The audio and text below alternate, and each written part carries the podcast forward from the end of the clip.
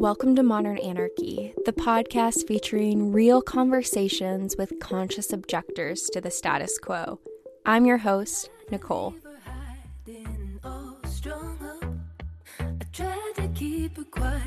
she's screaming inside of me. I tried to keep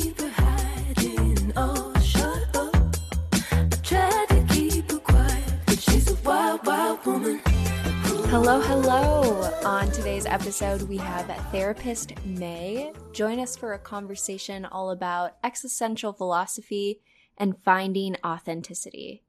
Together, we talk about shifting between our rational mind and body wisdom, recognizing the scale of the universe, and the praxis between philosophy and psychology. Y'all, you have heard me talk about existentialism a multitude of times on this podcast. And if you're ever curious what that actually really means, May and I get into a great conversation about finding authenticity in the multiple choices that we have available to us in this large and vast universe. So, if you want to explore your existential dread and what it means to be in relationship with other people, then this is the episode for you. Tune in. When you need mealtime inspiration, it's worth shopping Kroger, where you'll find over 30,000 mouthwatering choices that excite your inner foodie. And no matter what tasty choice you make, you'll enjoy our everyday low prices, plus extra ways to save, like digital coupons worth over $600 each week. You can also save up to $1 off per gallon at the pump with fuel points. More savings and more inspiring flavors make shopping Kroger worth it every time. Kroger, fresh for everyone. Fuel restrictions apply. So, your academic side, could you tell me more about where that was coming from? And, like, yeah, what hmm. are the caveats? I'm just kind of curious hmm. for you. Yeah, sure. So, it probably makes more sense if I try to give a big picture narrative. Sure. Um, I love that. Yep. I grew up more or less wanting to be a professor. Mm-hmm. Um, and I did go to a PhD program in philosophy uh, right after undergrad. And I started out wanting to do history of analytic philosophy, um, so specifically like Wittgenstein and um, foundations of logic stuff, and gradually shifted over the years and ended up starting a dissertation um, in aesthetics. Mm. Uh, hmm.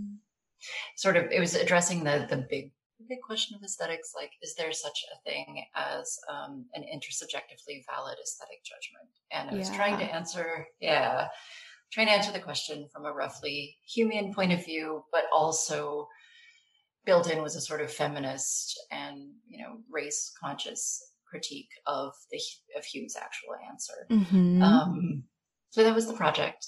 Yeah, and I ended up leaving ABD. So I had written written and had approved like about thirty percent of my dissertation and I walked away from the project, which was actually a pretty traumatic experience. It literally had a dream last night that was related to it, and it oh. has been many years. like, yeah, if uh, if you're willing to share, I'd I'd love to hear. Wow.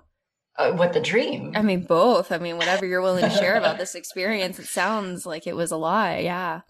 Yeah, it, it was a lot. I mean, I, I suspect you you know this already, but um, there's a lot of like people I think who who go into uh, PhD programs in the humanities often tend to have their identity really wrapped up in that, and that was me. Mm, mm-hmm. And it's very much a way of life. Uh, a less gentle way to say it is that you know grad school is kind of a cult, and you can mean that lovingly, or you can mean that very critically. And I probably yes. mean it both ways. Yeah, yeah, yeah. Mm. Um, and the the walking away from it was never i hate this work and i don't want to do it which made it a little more troubled i think of a decision than it would have been had it been differently it was just like a, a confluence of things uh, mm-hmm. feeling sort of wildly unsupported as a person mm. in that environment and having an advisor who she disappeared and sort of didn't give me not only didn't give me comments, but also like I couldn't get her to respond to an email mm. saying when she might be able to give comments for months and months and yeah. months. And it's also like quite depressed. And, you know, there were like personal things that were hard. And, and it was just at the time kind of like, ah, there are no jobs. And I don't know how to make progress because I need this person's response before I can know where to go Right. from here. And, you know, the, the department was like not very helpful when I Wow. went in for this, uh, to, to sort of say, well, I can't get in touch with her and she's not giving me comments. What do I do? And I had been through, this was like, I was at UIC and I had arrived the year after uh, we got our first union contract. And I'd been Mm. super active in the union and had been kind of like, I think, gradually coming to understand, to understand systems of oppression, including class based oppression and including the idea that what I was doing was actually work and the people I was working for did not see it this way Mm. but was also like getting as part of doing my dissertation research i was gaining the vocabulary and the concepts to describe the aspects of my own experience Mm. of like racism and sexism within the academy that were it was quite punishing um, in many ways and, and coming to consciousness about it and having it be so raw and sort of like getting the language to talk about it from the discipline i was working in Yeah. which was also very punishing to me was somehow it was too much emotionally. Wow. yeah were i to be in the situation with the dissertation now i think it would be very different because i've had so much more time to sort of integrate Mm. everything that i learned and, and become accustomed to seeing what's Mhm. happening more clearly Yeah. but at the time it was much too raw and so i was just Mm. like nope yeah. Yeah. enough of this Right, which makes sense for safety sense at that point. Like it didn't make sense to continue in an environment that you weren't being supported and had all these other layers of like oppression going on at that time. Yes, I think it makes sense for for what it was at the time, and yet I I wish that you know I wish things had been different, so I'd been able to finish Mm. the project because I I still quite I still find the question quite interesting, and I still quite like reading philosophy and Mm-hmm. Yeah. Mhm. I mean, it's an interesting question. How, like, did you get? I mean, I know it's probably not the right question. Like, what's the answer? You know what I mean? I think in philosophy, that's a big question. What's the answer, right? But did you get any sort of like answer to that question? I mean ish. Yeah, exactly. As So I'm like- have. I'm curious what you found from your research and, like, even now looking back on it, kind of what your perspective is on that question. I mean, I thought then, and I still think now that there, there is a right answer indexed to a certain community of appreciation Mm. that one has to be kind of like inculcated into, or you know, sort of fluent in the language of. Yes. And then, yes, in this context, there is a right answer, but it's not the right answer for everybody for all time right. and there can be other right answers too and uh, when it comes to adjudicating between right answers i don't actually tend to think that one is righter than the other it, right.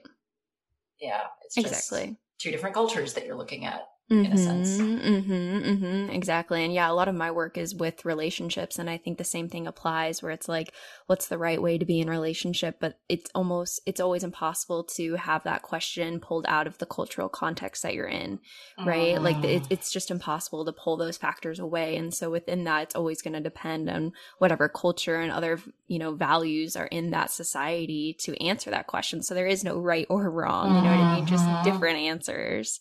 Yeah, yeah Yeah. that's a great analogy that makes a lot of sense hmm hmm So then you you stopped the program. Where did you go after that? What what do you decide to do after getting thirty percent of your dissertation done? Uh, so I, I hung around for a little bit, Yeah. um, doing something else. I, I actually migrated to the Germanic Studies department where I spent a semester teaching German, seeing if I liked it. Totally different. Yep. Yeah. Okay. Uh, writing about German literature. Um, Sure. and then I, I moved to Berlin, ran away to Berlin as one does. And then sort of like there was a period of me just figuring out what, what can I do with the skills yeah. and interests that I have. Yeah. So let's see. I, I taught I taught English uh, as a foreign language, and I Mhm. taught philosophy and literature, and cinema studies and foreign languages to high school students at a school for gifted kids. Yeah. Wow. Yeah, I worked in study abroad in Russia, and then I sort of, you know, through various experiences that I had through all of that, and in my own personal life, gradually came to realize that what I actually wanted to do was be a therapist, and so I came back to Mm. Chicago Mhm. to retrain to do that. Yeah. So Yeah, yeah, yeah. If you're willing to share, like, what sort of personal experiences do you feel like led you to that path? Because I, I feel like every therapist, anyone in the helping profession, really has like a personal story to like what it was that kind of propelled them to to leap into this field. Mhm. Yeah, there's always something, isn't there? Yes, yes, that's what I like to pull out. I'm like, what's the something? Yeah. I mean, it's it was a lot of some things. Um, yeah, yeah, it sounds like it. Mhm. I mean, part of it was the career change itself, right? Yeah. Which was quite emotionally complex for me. Mm. Um, some of it was going through relationship stuff Mm. uh, and sort of like, I don't know, doing a lot of more introspection and a lot more thinking about that relationship and how it worked or didn't work Yeah. at the time. A very big part of it was uh, losing my sister. Oh Um, wow. Yeah, she during this period she uh, was diagnosed with a terminal cancer, and Mm. I was one of the people who um, took care of her through her brief and harrowing illness. Mm. And and during that that experience, I specifically discovered that um, there weren't a lot of resources available, especially in the community where she lived, for people who were not religious Mm. and it really felt like you know there needed to be something we needed something that was that and i realized oh therapy is what that would have been Mm-hmm. after a visit from a very nice social worker who was sort of the most helpful person Wow. that we encountered Yeah, so you were able to see that person come in in that role and, and, and feel that meaning and the importance of that sort of work in a very personal way. yeah yeah for sure um, she was sort of she was very grounding for us the Mm. family members as well as to my sister herself and I could sort of see how what we got from speaking with her Mm. then reverberated through I mean the family system and Mm. you know was was beneficial to all of us I think Yeah, I love that word reverberated, like through your community and your family. I think that's a beautiful way to talk about what the gift is of therapy, right? And uh, and even beyond therapy, just the gift of human connection that we can give to other people by changing them and changing the energy and the perspective. Yes it, it needn't be under this aegis of you know professional Mhm. therapy it can be lots of different kinds of encounters Exactly, exactly. That's something I'm always thinking about too, because I mean, even therapy itself is like a privileged thing that a lot of people don't have. So then, how do people have that same sort of community support through other ways that aren't this like professional academic lens, right? Because that's also what we need as a human species. And so, people are doing this role in different communities in different ways, not necessarily just the academic, you know, trained professional therapist or social worker. Oh gosh, yes. And yes, and there are contexts where, you know, somebody who has that specific training and does it professionally is maybe not who's needed or who's wanted. Right. Exactly. Exactly. Without the right skill set to speak to certain groups of people. Yeah, definitely. So then that was the, you feel like the big point that kind of switched where you were like, this is what I want to do. Was this something you had thought about in the past, maybe becoming a therapist? Or was it had- kind of, yeah. yeah, a big shift? I had toyed with the idea before. Um, I think this this was the thing that made the really Mm, big shift, and then there were like, you know, other things that were maybe less intense after Mhm. that that sort of echoed it back to me. Like, yes, this this Yeah. is what I want to do. yeah. And then how long have you been doing it now? Uh, not so long. Um, let's see. This is my second year Okay, of wow. doing it. Still Yeah. fresh. Still very, very fresh. So I'm Yes. still finding my way. in it. Yes, yes, completely. Aren't we all, right? What do you feel like you've gained in the last two years of working as a therapist? I know. Big question. I know. I mean, I would say, well, one thing, right, is like when you work with clients, you have this kind of privilege of getting access to like very richly textured, very different human experiences world. Mhm, mhm. Somebody describes to you in a very fine grained way what their experience is. And, you know, a huge part of your task is just to understand, or, you know, the way that I work, a huge part of my task, maybe the major thing that I'm doing is really trying to understand what that is for them. You know, that's kind of incredible because we don't get a lot of opportunities to go that deeply into someone else's experience. And so I guess I've, I've learned a lot, you know, not only about the way certain things are in the world, like what kinds of experiences do people have when they encounter the medical system, Mhm. um, but also just sort of like the the amazing the amazing individuality of, of the way that of her, that different people take up these things that we do all encounter in common in the world and so Mhm. i would say i have a renewed appreciation for that and for Yeah. the richness and kind of unpredictability of of that Yes. Yes, a hundred percent. I mean, I think one of my favorite metaphors, I mean, granted, I'm still in training, right? So I actually don't have clients yet. You're, you know, the people on the podcast are as much as I get to drop, like drop into this world of seeing people's perspectives right now. But I, I like to think of it as like galaxies and other systems. We're almost like astronomers where we're peering Mhm. into this world and like looking at their stars that they see. Cause everyone with all of their relationships and meaning making, they all have their own little galaxies of what this life is. And right, I think a lot about the uh, subjective truth in that that we get to dive into and learn Mhm. from. I think it's such a beautiful thing. Yeah absolutely i love i love this that it's galaxies because yeah it's like you've got a really nice microscope or sorry not microscope but telescope and you get to Mhm. peer in and you you get somebody to tell you what's what what you're looking at Exactly. never you'd never know otherwise hmm hmm Exactly, which I think is beautiful. And I think with that lens, it can make the work very interesting to be looking at, like, yeah, everyone has their own experience of truth in this world, right? I think this is where maybe the existentialism starts to come in.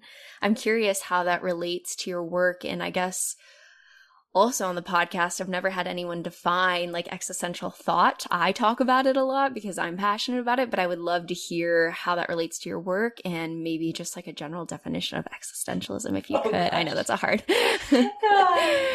but yeah. I'll, I'll do my best uh, with the caveat that you know Sure. people disagree about how to define things and people think very differently about you know existentialism or any other school of thought and how it figures in their work Yeah. okay so with that disclaimer aside Mm-hmm. um, the way i think of it is that existentialism is a body of thought slash maybe also a method for thinking through situations and experiences that a person encounters from the perspective of the one encountering it and that Mm. it you know sort of deals with a set of questions about more or less universal human experiences like death anxiety freedom and relationships with other people so sort of like if you were to talk about human life in the most general sorts of terms from the perspective this, of an individual experiencing it, these might be some of the big chapter headings that you would have Mhm, in that book. mhm. And this is a way of approaching them. Yeah, yeah. I have one of the post notes. It's got death, existence, isolation, and meaning. Yeah. Four. Yeah. Yeah, chapter Um, heads of So human those are the big chapter. f- Yeah, exactly. Mm-hmm. And I feel like even more within context, I, I think what I understand, correct me if I'm wrong, right? This is not my area of expertise. This is just my fun, yeah, things that I like to talk about. Um, existentialism, I feel like, is also this understanding that there is no objective truth or meaning to our existence Mm, right? And within that, we get to choose what it is for us, not like a nihilistic, there's no point, right? Because I feel Mhm. like sometimes people really get those two mixed up the understanding of existentialism and nihilism. And so when I talk about existentialism, they're always like, ah, that's, that's so dark, that's so meaningless. And I'm like, Mhm, ah, you're mhm. missing the second leap yeah. from that um, point. Yeah. No, I, I agree with that. Mhm. Um, and it's funny that people have that reaction you know it's the same reaction that like sartre encountered and that's that's why he wrote you know Mm. existentialism as a humanism essentially one of the Mhm. reasons but yeah i mean i agree it's it's so the, i think the recognition or the idea that there is no inherent predefined meaning or point to human existence does sound very jarring upsetting depressing anxiety inducing etc to people but then yes the part that comes after that is that you you know you have the freedom and also the tremendous responsibility to define what that is for yourself, which is like not an easy task, but I think, Mhm. you know, a rather wonderful task. Exactly, exactly. Which makes sense that it's difficult, right? Like because you have I I always equate it to the difference between going to Trader Joe's or a Walmart, right? You go into Trader Joe's, you got one option for spaghetti sauce, you know, it's great. You go into Walmart, you got a whole wall, you know. and We mm-hmm. get this analysis paralysis when you have so many options and yeah, when there's no objective meaning, you know, you come up to this big unknown void of what am I going to do with my Oh, life? Knowing I could do anything. Absolutely anything. Oh, it's terrifying. And personally, I, I prefer to shop at Trader Joe's because there's only one option, which exactly. maybe says something about that experience. Analysis paralysis. It's scary, right? It's like and and I think that's why we're like um some sometimes the language used to describe these things is that yeah, we're forced to make that Uh-huh. choice. That is our like suffering, right? Is that we have to decide what we're going to do with this opportunity being it so big and expansive. Yeah. Yeah. I mean, if you think about the fact that you only get one life Yeah. and it only lasts so long, and you Mhm. could literally do, you know, maybe not any of the things, but an awful lot of the things are available to Mhm. any individual at a particular time.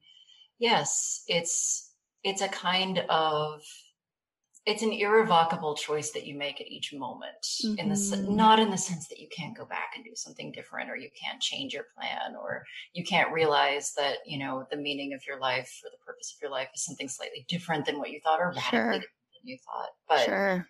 at each moment you are you are making a choice to do something and you know be something and you won't get that moment back Yep. and so in a small way we're constantly encountering the horizons of our life or our, our limitations Exactly, exactly. Yeah, I mean, fluidity, we can decide what meaning is and all these sorts of things throughout our life, but exactly what you said, like time is always eluding us. So there is no way to get back that time and knowing that death is inevitable. It, it work, yeah, exactly. We're constantly facing this choice of like, is this the most quote unquote authentic, you know, Uh-huh. decision for me? And I think that's such a difficult thing to determine. I'm curious if you have any thoughts on yeah, what authenticity is and how you find it. oh gosh I know. I'm just giving question. you easy questions on a Saturday morning. Yeah, right.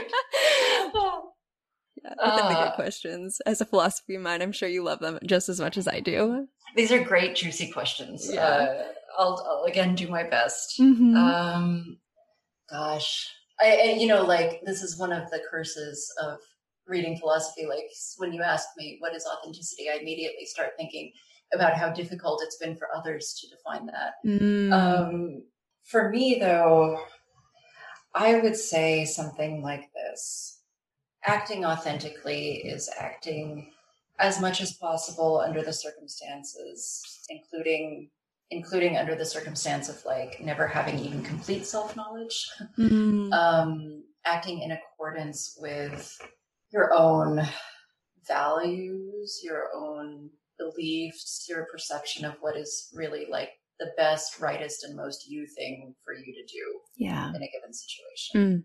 Mm. Mm. And I think I'm saying it with a lot of caveats around it because there are always like limitations on the things that we're able to do.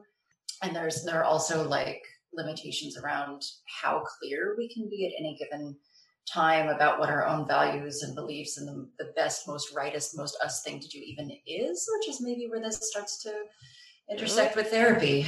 Um, Yeah. like trauma, you know, interferes with our ability to Mhm.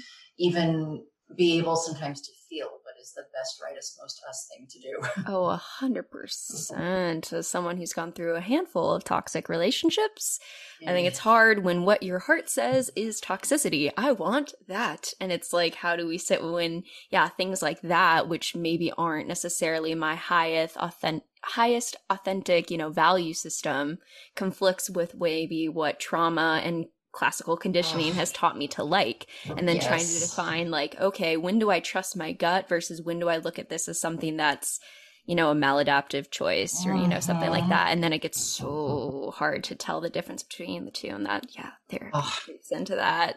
Yes, Mhm. torturedly hard when Yes. what feels like home and the, the waters that we should be swimming in is actually just the thing that Shit. Yes. feels familiar and it's terrible. Yes, Yeah. yes, exactly, exactly.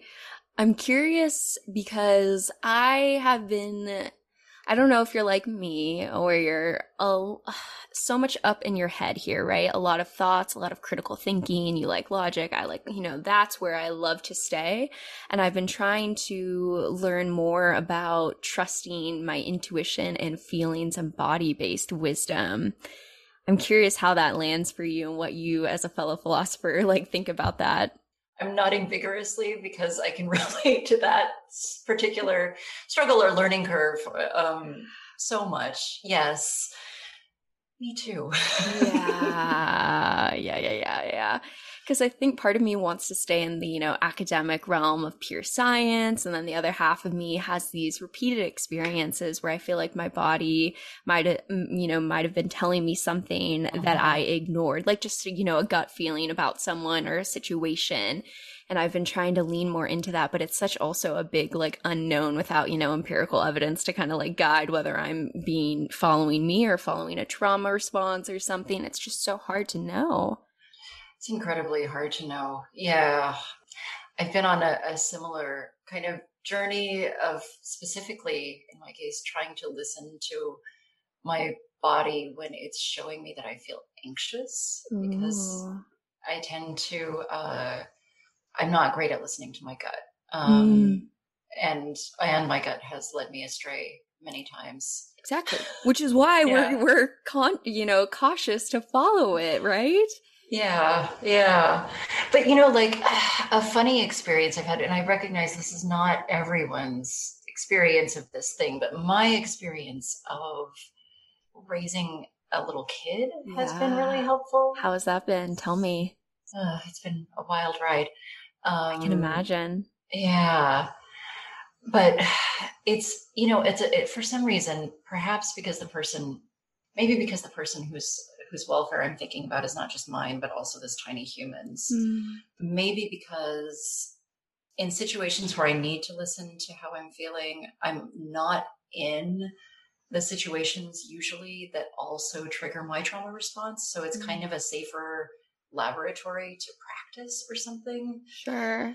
but it has been really really useful i think and helpful in learning how to be in my body and in my emotions and Mm. actually listen to them because um my little kid doesn't doesn't care very much for my intellectualizing um and doesn't do much of it does do some of it himself but doesn't do so much of it Sure. like like i do yeah and has some pretty clear body based wisdom of his own that if Mhm. i don't listen to it right then you know things will be bad for him but also because of especially because you know i'm still still nursing him Mhm. uh like because our physical bodies are now so part of a single system listening to Mm. him is also a cue to listen to me and sometimes sometimes it's the same thing and sometimes it's different things that we need but um, i'm sort of forced to attune to that all the time Mm. in a place that is again for me wouldn't be for everybody but for me a relatively safe place to be Sure. doing that Sure. Yeah, yeah, yeah, yeah. I mean, I think it's such a beautiful wisdom that kids have of that body base. You know, this doesn't feel right for me. And I don't I don't know when we stopped listening to that as adults, but it's it happens somewhere along the line and trying to come back to that can be so hard. But I think, yeah, here you have a little galaxy in your hands, right? Where you're able to kind of mm-hmm. peer in and see it again and now learn from someone. And I I love that, you know, reversal of the roles, right? We always think about like teacher student, these sort of power dynamics, but I think people frequently forget that it's it's always flipped just as much, right? Like you're learning from your child just as much as I'm sure they will and are continuing to learn from you. yeah yeah absolutely sometimes i think i'm learning more Mm. um but i'm not i'm not sure yeah. Well, I think it makes sense. I mean, I don't I don't have any kids, so you know, don't take my word for a grain of salt, right, or whatever. But um from what I've read and understand, a lot of it is about co-regulation, especially Yeah. because children don't know how to do that yet. So one of the important things that we can do as parents or even older siblings or anybody Mhm. with a younger child is be able to co-regulate with them which means relaxing what we're feeling in our bodies Mhm. so that we can both relax together Yes, 100. Yeah. That is Mhm. like, that is, I think, the thing that I was pointing to that you've just said in a much more articulate way. A lot of it is like, notice, I notice that he is dysregulated. yep I look at the situation and at myself and go, huh, of course you are. And then I calm myself down in order to Mhm. help him allow to calm down because, yes, he doesn't have that ability yet yeah to do it without help. And so, you know, things like when he's having a tantrum, he's now two and a half, Mhm. um, me like sort of taking a deep breath and reminding myself, like, yeah, you know, you're, this is happening because you're very distressed about something. It makes sense that you're distressed about it. You're two and a half, and you know something has happened that's wildly out of your control, maybe, or you're very tired, or you're hungry.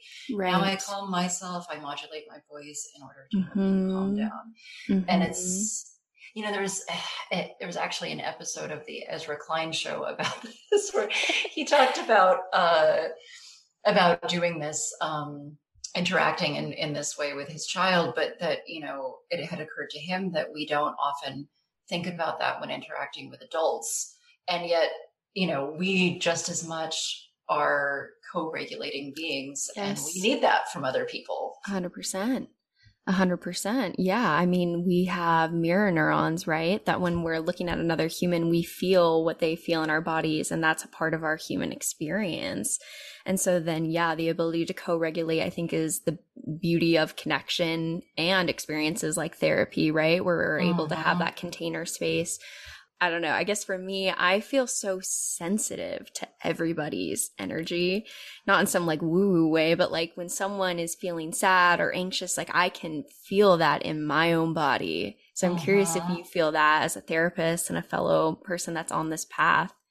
Oh gosh, yes. Um, I do. Yeah. And one of the things that's been sort of amazing actually about doing therapy is that I feel like I've become more able to tell when it's happening. Like Ooh, not just that it sort of happens and I'm, you know, the person in front of me is suffering. And so I'm feeling also generally rather sad and suffering and taking in Mhm. what they're saying and feeling, but also that I'm sort of aware of the moment in my body where I tune to their wavelength. Um, Mm. And I've gotten better, I think, too, at parsing out what's my feeling and what's their feeling because tell me more. Yeah, what, how did you do that? Please share. That that is like rich knowledge. oh gosh, how to articulate. And uh, I'm also still learning this, but know. Yeah, seems like a, a lifelong task. it is. I think. Yeah. yeah. I mean, I think for me it started with with the intellectual side, right? Of Okay. like client is talking about a thing that, you know, I have a really big emotional reaction to and being able to track sort of which parts of my reaction are about me and something that this triggers in my own experience, right? So Mhm. as an example, a client was talking about something that happened in their family of origin that they found really hurtful. And I had had a similar a similar episode in my family of origin that I also Yeah. found very hurtful. And so, you know, a, a big part of my task in that moment is like holding space for the client and not taking up space of my own because that's Mm. not my space to take up. Mhm. And so, like, afterwards in supervision and also, you know, alone, I was sort of parsing out, like, you know, what exactly happened for them? How did they experience that? What about that was hurtful to them? Mm. Okay. And how did that, you know, how did that connect to the many, like, nodes or like different parts of the rhizome that is them and the way that Yeah. they are in the world and, and so on, their emotional galaxy. And then, Sure.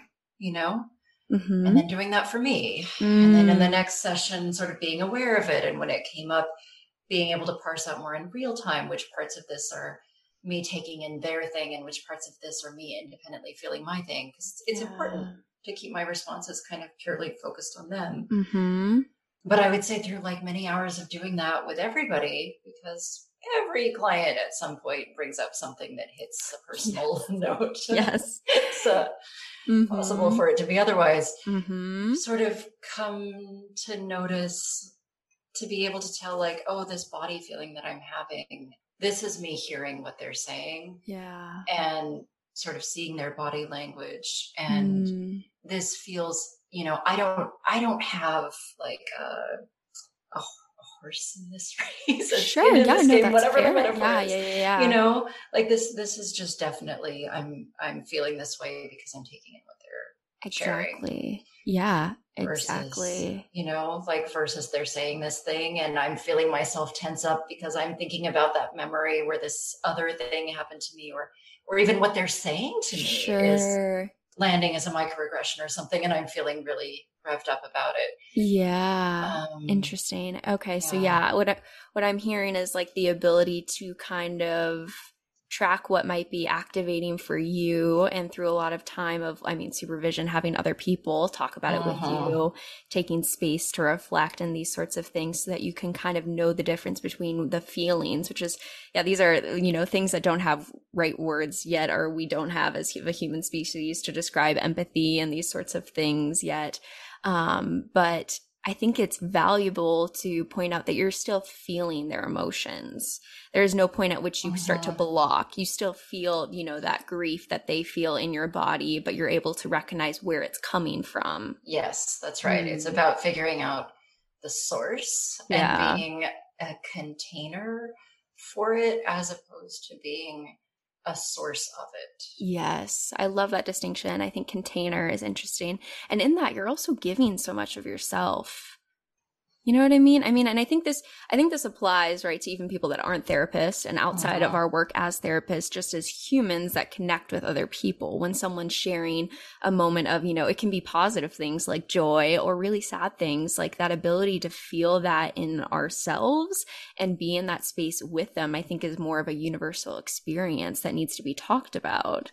people don't talk about that much, do they? Even though it's the foundation of relationships and, you know, is the reason or sort of the purpose or the thing that we do when we gather to celebrate something good that's Mhm. happened for somebody. Mhm. Yeah, exactly. Yeah, in the non monogamy space, there's this word called compersion, Hmm. which is about experiencing joy from your partner's joy. And even like things like Ah, that. Like, I don't think we have a exactly right. And I think that could even be used in non uh, poly situations when you look at your Mhm. friends and other people having joy, like the ability to feel those emotions with them and be in that space, I think is such a beautiful gift of relationships and healthy connection. Yeah, absolutely. Oh, I love that there's a I didn't know this word and I love that there's Yeah. a word for that. But yes, I mean, I think that that makes sense to me within the context of non-monogamy and it also makes sense in the context of something like, you know, your friend published their book that they've been working on for 10 years and you feel the joy that they feel at having completed this thing and put it out into the world and Yes. yeah, and it is Exactly. so much of what holds us together. Mm-hmm, mm-hmm. But we don't have language for these things. Yeah. Or think about it, you know, like I'm happy for them, I think is typically what we say, but like we Mhm. don't really embody the joy of other people and I with that the suffering, which I think makes sense because we can't like I don't know, we I live my life this way. I feel like as an emotional sponge, but like it's hard to do that. You know what I mean? Because then you you go a lot of different directions with people and so like how can you still maintain your sense of self while Mhm. also being an emotionally vulnerable and op- open person to people's fluctuations. I feel like that gets kind of difficult. I don't know. For me, I need a lot of alone time. That's how I function. Is I need time to be in my own container and my own ocean and just like feel back to me. Yeah.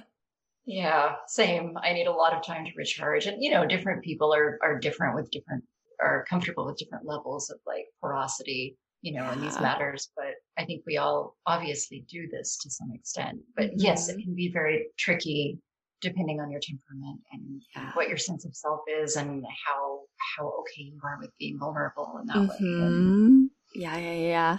I'm curious too, how do you feel like your therapy work has affected your relationships in general? uh, it definitely has. Um I'm curious. I'm like, I know the answer is yes. So, Yeah.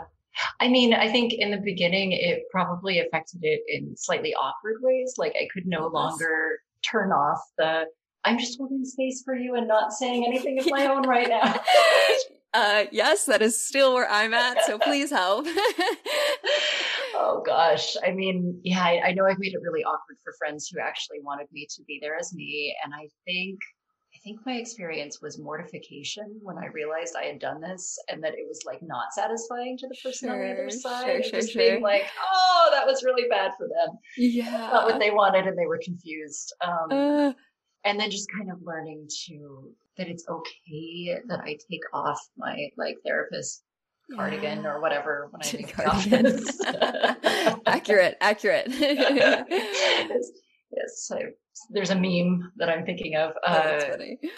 yeah, like sort of convincing myself that it's okay for me to be a person, just Sure. a regular person in my off hours. And yet, you know, I would say I'm I'm a little more more attuned to the way that I respond to Mm. people now, maybe, Yeah. um, and a little more attuned to again like the ways in which what they're saying or a situation that they're in might be quite activating for me, and sort Mm. of a little more sensitive around like, and is it helpful for them to know that? right now maybe yes and maybe no because the boundary is very different in a friendship Exactly.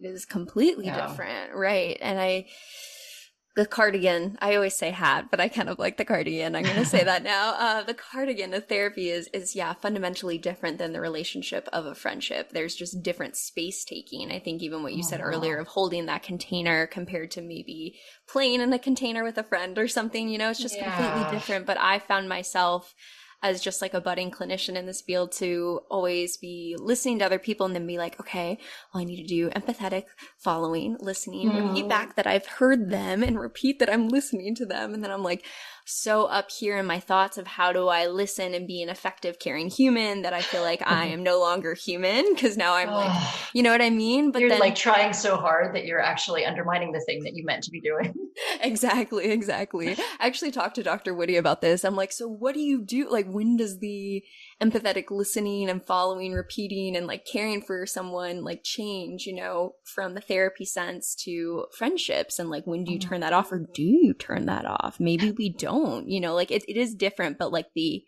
energy behind listening and reflecting back empathy and unconditional positive Yeah. regard those sort of things maybe they should be in all of our relationships you know what i mean i mean i, I do tend to think so yeah yeah uh, in my i think of my best friendships as being mm-hmm. having that kind of shape and yet i'm also Yeah. you know not afraid to when somebody says something about a thing that's happened to them. Neither am i afraid to say just oh that's awful.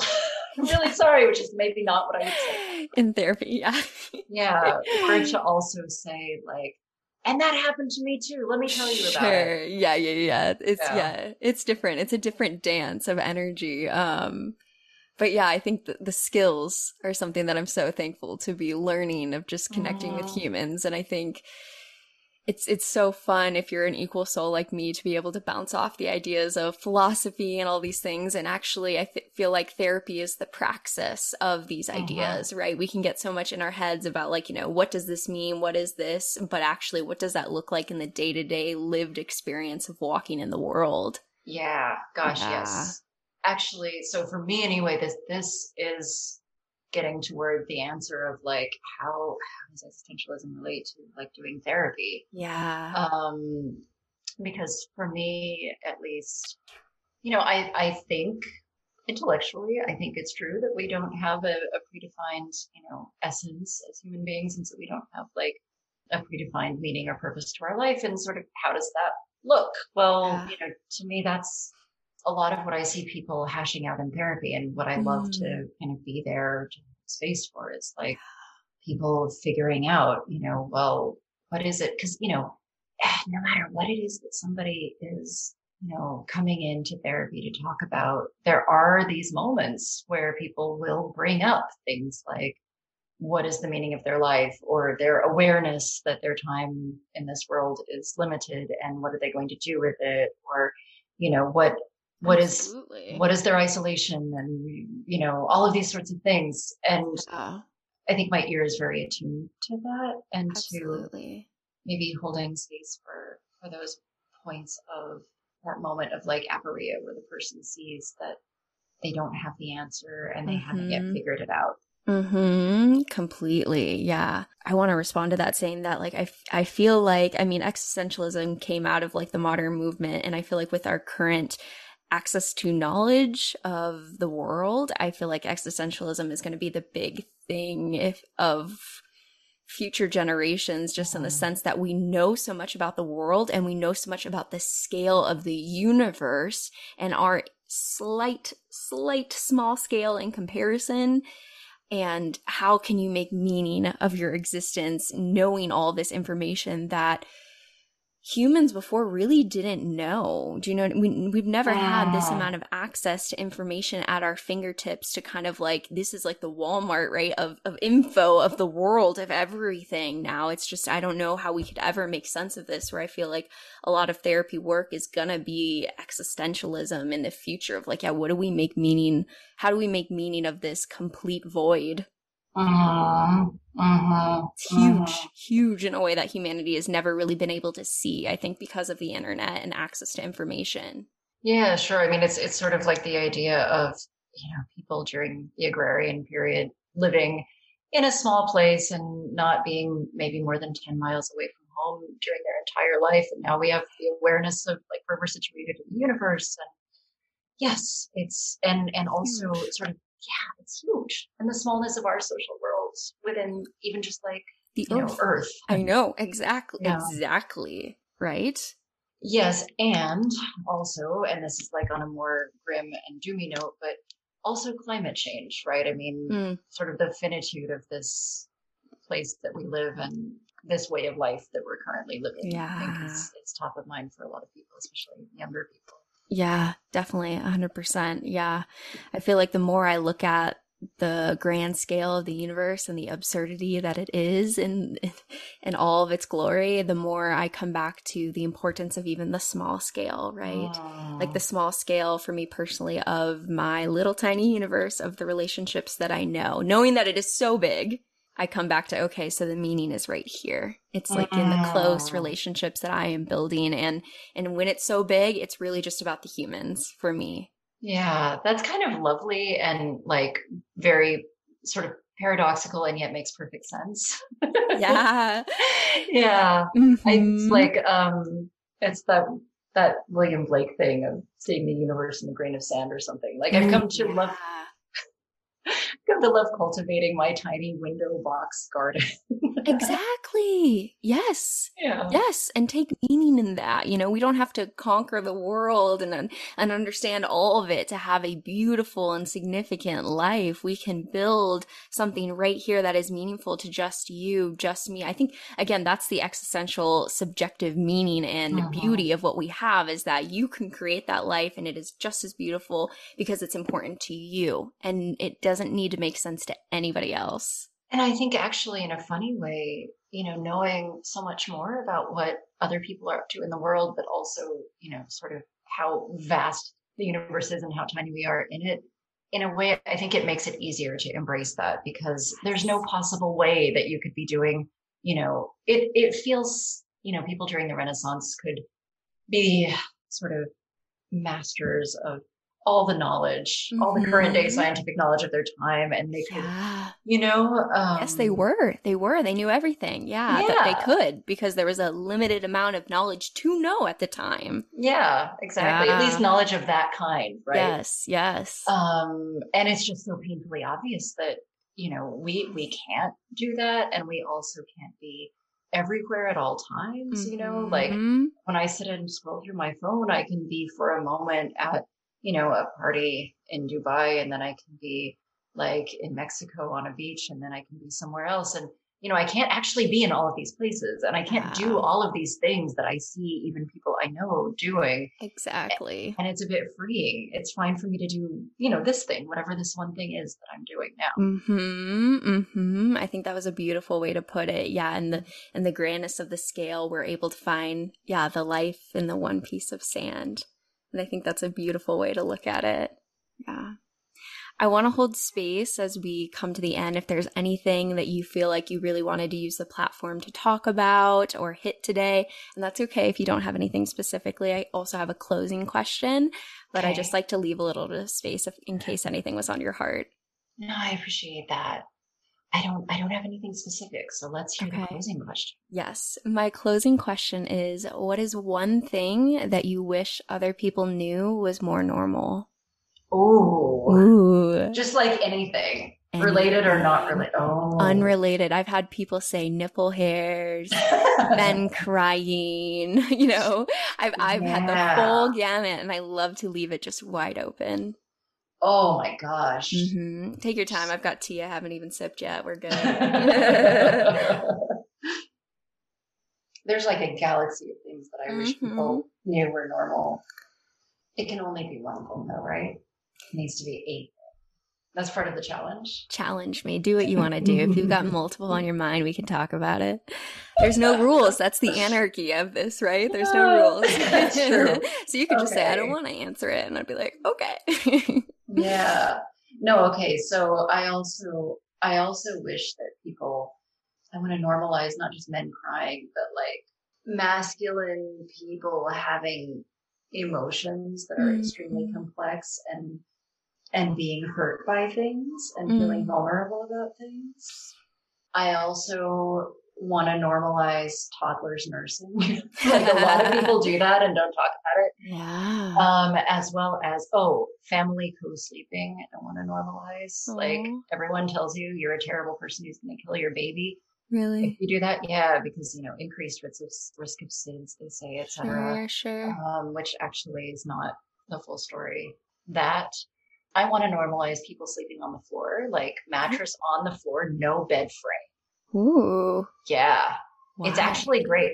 Okay, first of all, uh, it, if you have a, a thin mattress and a back that likes firmness, it's Yeah. actually great for your back under those circumstances. interesting. Yeah, yeah, yeah, yeah, yeah. Yes. Second, you know, you have to use a lot more of your body getting up. So, you know, if you're able to do this, if, Mhm. if your body is a body that does that, it can actually be kind of nice for the joints to to happen. Sure. day. Get up. Yeah. Yeah. Mm. Um, oh, I want to, you know, what I wish people knew was normal, like actually taking, and this is the opposite of the thing I just said, which is really very Love this. bodies, but people taking time off because they're sick and like not working. I, I want people to know that, for example, I take sick days when I'm, you know, not even just like deadly sick, but like sick, you know, and not feeling well. And then I, I don't check email and I don't feel any need to do any work. And I know that's a privilege to be able to do that. yeah. But for those who are in the position to do it, you should do it because we should normalize this for everybody. yeah. A hundred Um, percent. You know? So you're telling me that you're worth more than your capitalistic production as a Can human? Can you imagine? I cannot. yeah. I, I am uh, not just a means of production for somebody else. I'm a human being, and so are you. Crazy, especially in America though. There's that meme where it was like, I think it was like uh, someone, a European goes out for vacation. They're like, yeah, I'm out for the summer. Like, email me in September. And then an American's like, yeah, I just had kidney surgery, but you can reach me at my cell phone. It's Yes! fine. and I Oh, was like, God. uh, yes. It's so Yes. true. hmm American culture, especially, really pushes that. So I think Uh-huh. that's a beautiful thing to normalize that rest is needed and rest is deserved and rest is important, that you are much more than your means of production in this life. Yes. But no, Yeah. please see the NAP ministry for further details. I've never heard of that. What is that? Uh, there's this person, I can't remember their actual name, Yeah. um, but they are like a rest activist. Ooh, among other to reach out things. Yeah, the, the NAP ministry. Uh, They, they they do other things too, but that is like the way that I became aware of them and one of the things that stuck. Hell yeah, I'll check it mm. out. I'll check it out. Well, yeah, I appreciate you coming on the podcast and just bouncing ideas off with a fellow philosopher. These are always fun conversations for me. Thank you for having me. Yeah, Yeah. I also appreciate it. Of course. If you enjoyed today's episode, then leave us a five star review wherever you listen to your podcast. And if you're a part of the anarchist community, then follow us on Instagram or nominate a guest for the show by sending in a letter to modernanarchypodcast at gmail.com. Otherwise, I'll see you next week.